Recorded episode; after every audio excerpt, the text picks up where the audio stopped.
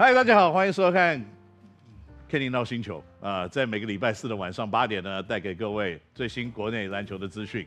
那当然，在最近呢，可能最热闹的话题就是即将开打的 P League，在今年的球季会产生什么样子一个面貌，会有什么样子的竞争性呢？带给各位观众的朋友们呢？我想到这里啊，我就有点累了，所以容许我先坐下来跟大家讲话。因为呢，在今年大部分的 P League 球队呢，都是来势汹汹，而且呢，各个球队都已经加强自己，不管是本土的球员，要不然就是洋将的组合。所以呢，在整个战力的提升来看呢，各是每一家都有自己的信心，可是家家都是没有把握。那当然呢，钢铁人在这段期间呢，也没有把自己努力呢加强的这个步伐给停歇住。那这个球队呢，可能在过去这两个月里面改变的东西比较多一点，换了新的 team 的 logo，有了新的球队的故事。那接下来呢，在这边跟大家卖一个小小的关子，还会有一些小小的这些惊喜，还有一些可能在 YouTube 上看到一些影片，来证明这个球队。他现在的球队的精神跟方向到底往什么地方走？而且呢，更重要的一点呢，可能还是要看到呢，这个球队在在地耕耘跟南台湾连接的一个方向。所以呢，在这里呢，呃，我也稍跟大家稍微小小卖一个关子，就是这个，因为很多观众会问我，钢铁人的补强到底会是如何？钢铁人还要补强？因为以本土球员来看，钢铁人要补强，或任何一个球队要补强，可能困难性都会比较高一点。因为可以 qualify 当本土球员或华裔球员的人选呢，现在基本上台面上都看得非常的多了。所以呢，会不会来？呃，你没有听到名字是不是？林书豪会不会来这件事情呢？我想这个是大家最关心的。那在这边就是我要跟大家卖的关子。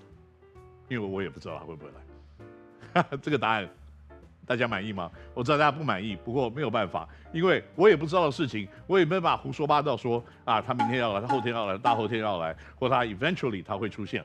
不过这样子的一个事情，我想在外面有很多的消息，有很多的方向跟风向所带领的呢，让大家看到一些讯息。那特别是跟本球队有沾上关系的，我在这边都必须要以我自己。所知道的，还有官方的立场跟大家说呢，不予置评，因为不知道的东西，我们千万不能随便乱讲。所以林书豪的议题，我觉得就在这边打住了。那当然也有很多人问说，林书豪如果来的话呢，是华裔还是外籍选手，还是本土球员？我我自己有一个比较简单的、去看这件事情的一个标准。那什么样子的标准呢？就是他的弟弟林书伟，跟他是不是一样，有拿到中华民国护照？或拿到中华民国身份证，据我所知啊，兄弟俩应该都是有的。那林书伟是打什么样子的资格呢？华裔球员，所以林书豪，我认为也应该跟他弟弟同样的 qualification，同样的爸妈，同样的家庭，呃，DNA 应该都都差不多，所以应该是华裔球员。好了，那这些呢，都是一些其实在网络上的观众或这个听众朋友可能会问我们的问题啊，所以我在一一的在今天的节目里面呢。可能可以让大家解一下他们的疑惑，或者让他们可能心里想的一些话呢，可以爆发出来，让我在这边听到他们的声音。那另外一个问题，可能就是在热身赛啊，还有可能最近在一些网络上出现的一些练习赛里面，钢铁人都不是全阵容。那这些全阵容呢，不乏的就是缺乏了像林志伟，或者是周仪翔，或者是吕正如，或者是 Many Harris，他们会在场上打球。那所以呢，很多人都有一些问题说，在开季的时候，这几个球员会不会上场比赛？以我乐观的方向来看呢，因为这个正如啊，在热身赛的时候是上去上篮的时候，然后下来的时候没有站稳，重心失去，然后去撑一下，然后手有点扭到了。那所以这样子的一个伤势呢，在热身赛结束以后呢，现在我们还有一段时间的休息，跟他自己也在练习跟休养，所以应该在。开季的时候，正如是应该没有问题的。那宜香呢，跟这个志伟也在做各式各样的训练，可是呢，还是没有回到球场来做身体的碰撞。但是这些个人的技巧、个人的动作，还有这些训练呢，他们是每天的马不停蹄都在做。所以呢，在例行赛开幕的时候，他们可以上来打。我保持非常乐观。啊，乐观的态度是会，比较保守的态度是可能还是要一两个礼拜。不过不管怎么样呢，这个就是篮球的乐趣嘛，对不对？所以所有的这些你可能想看到的、想知道的，可能时间到了，你就会看到跟知道了。那所以这个问题你问我，要我真实的回答你的话，可能就会有点失望。不过 Harris 看起来是 ready，所以呢，如果 Harris 搭配的洋将，或者是其他两个洋将加在一起呢，会让钢铁人阵容变得比较强一点吗？那这个可能就会带到我们下一个问题了，就是有人问了，钢铁人的洋将会不会有新的跟动？当然会有了。各位观众的、各位球迷的想法，这么多的建议，难道我们没有耳朵吗？啊，当然是有了。那当然，如果你真的问我这几个洋将表现真的很烂吗？我我不这样认为。每一个洋将都有自己的优点、自己的缺点。只是他适不适合这个球队的风格而已。那如果你仔细看呢，在热身赛的一些表现呢，Many Harris 因为大腿有点拉伤，所以他没有上场。可是 Harris 的能力呢，我想大家在去年都已经看过了，就是单场四十分啊，单场三十五分啊，三十二分起跳啊，这样子的比赛数字是一直在发生的。所以这个 Harris 的能力，我觉得大家应该比较没有这么多的疑问啊。不过，可能对于另外的三个洋将呢，我觉得大家又有点很多的意见，很多的想法。所以，可是呢，你会看到第一场比赛嘛，这个 Bolich 就是大家讲的这个面瘫东欧球员，他呢第一场对到富邦，二十六分、十六篮板、四助攻。你说他在刷数据吗？我觉得也不尽然的，因为他有多次个人拿球单打 Chris Johnson，其实是非常成功的。那他真的有防守成功吗？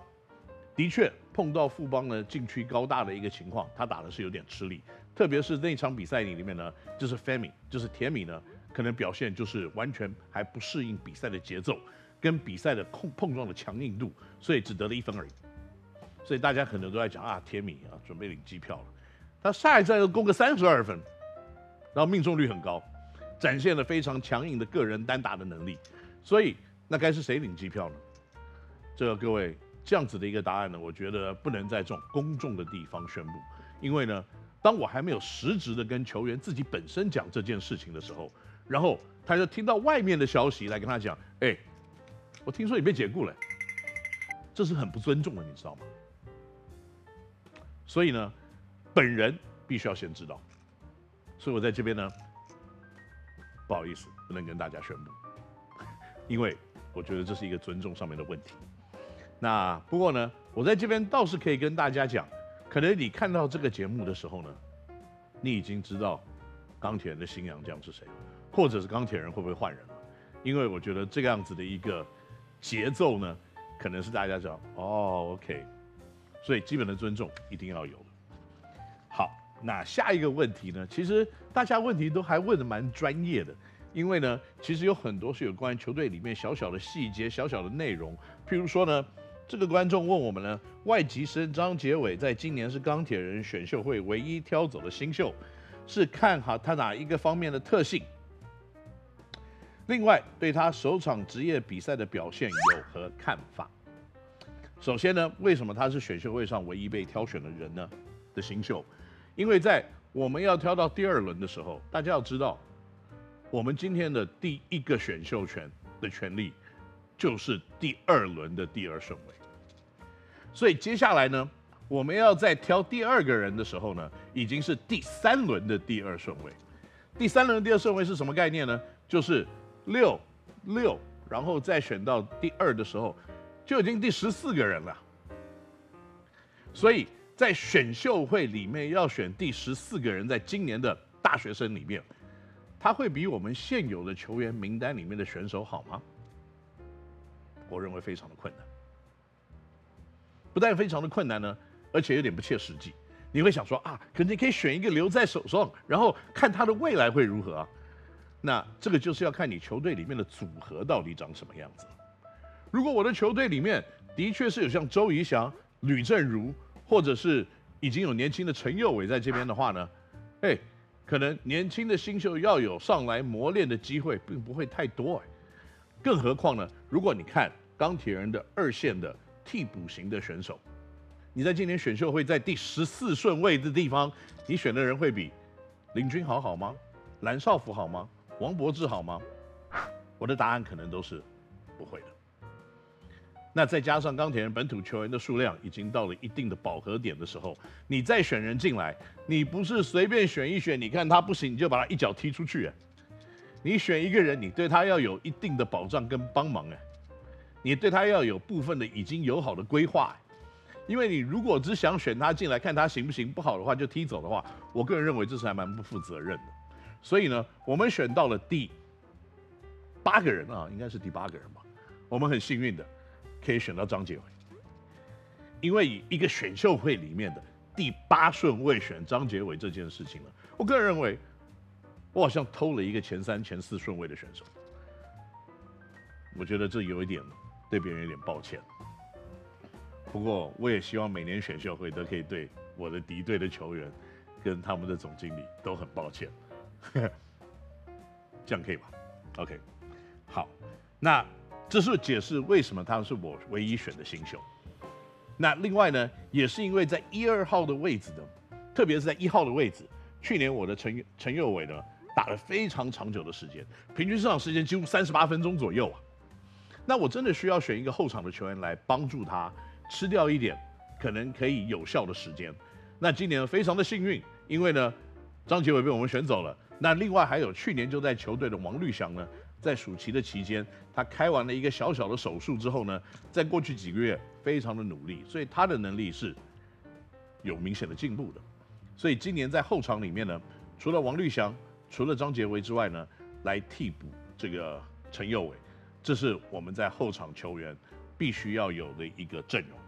所以呢，张杰伟他打球快速，个性奔放，然后在场上呢像个小钢炮一样。然后可以把节奏打快，然后可以让大家都觉得哇很兴奋，然后去拼命的防守。那这种特性呢，也是在右伟在场上可能正好相反的，因为右伟呢，大家都笑他是面摊店老板哦，不是卖面的那个面的意思，你知道。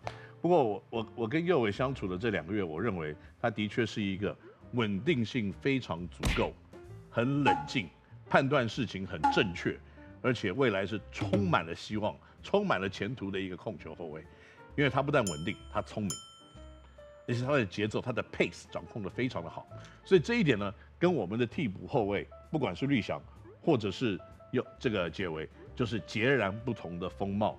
所以，当你有两个完全截然不同风貌的后卫要互相替补的时候呢，可能会打出改变比赛节奏、改变比赛内容的一个可能性。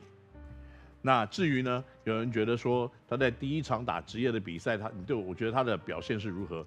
嗯，杰伟真的是一个比较早熟一点的，而且身体爆发力非常好的一个选手。所以呢，他可能很多方面他很积极，他很努力，他想非常快速的得到很好的一个结果。但是呢，有的时候职业比赛并没有这么的简单，因为每一个在场上他的竞争者呢，可能都比他多了四五年的篮球经验。可能在身体的成熟度来说，都已经是转大人了。那所以对杰维来说呢，第一战我觉得已经是不错了，因为他很努力、积极，在防守面很多的帮助。第二战呢，又有进攻篮板、二波攻击，然后呢有十一分的一个表现。所以呢，在两场热身赛里面，我觉得杰维是不错的一个成绩。那至于在今年他有多大的空间跟成长的一个幅度呢？我认为除了个人的努力之外呢，也要看他的前辈选手会不会给他吃饭的机会。不过不管怎么样来看，我认为在今年呢，高雄一期直播钢铁人呢，他在控球后卫这个位置，绝对会比去年来的人手更充足，而且呢，可能节奏可以推得更快一点。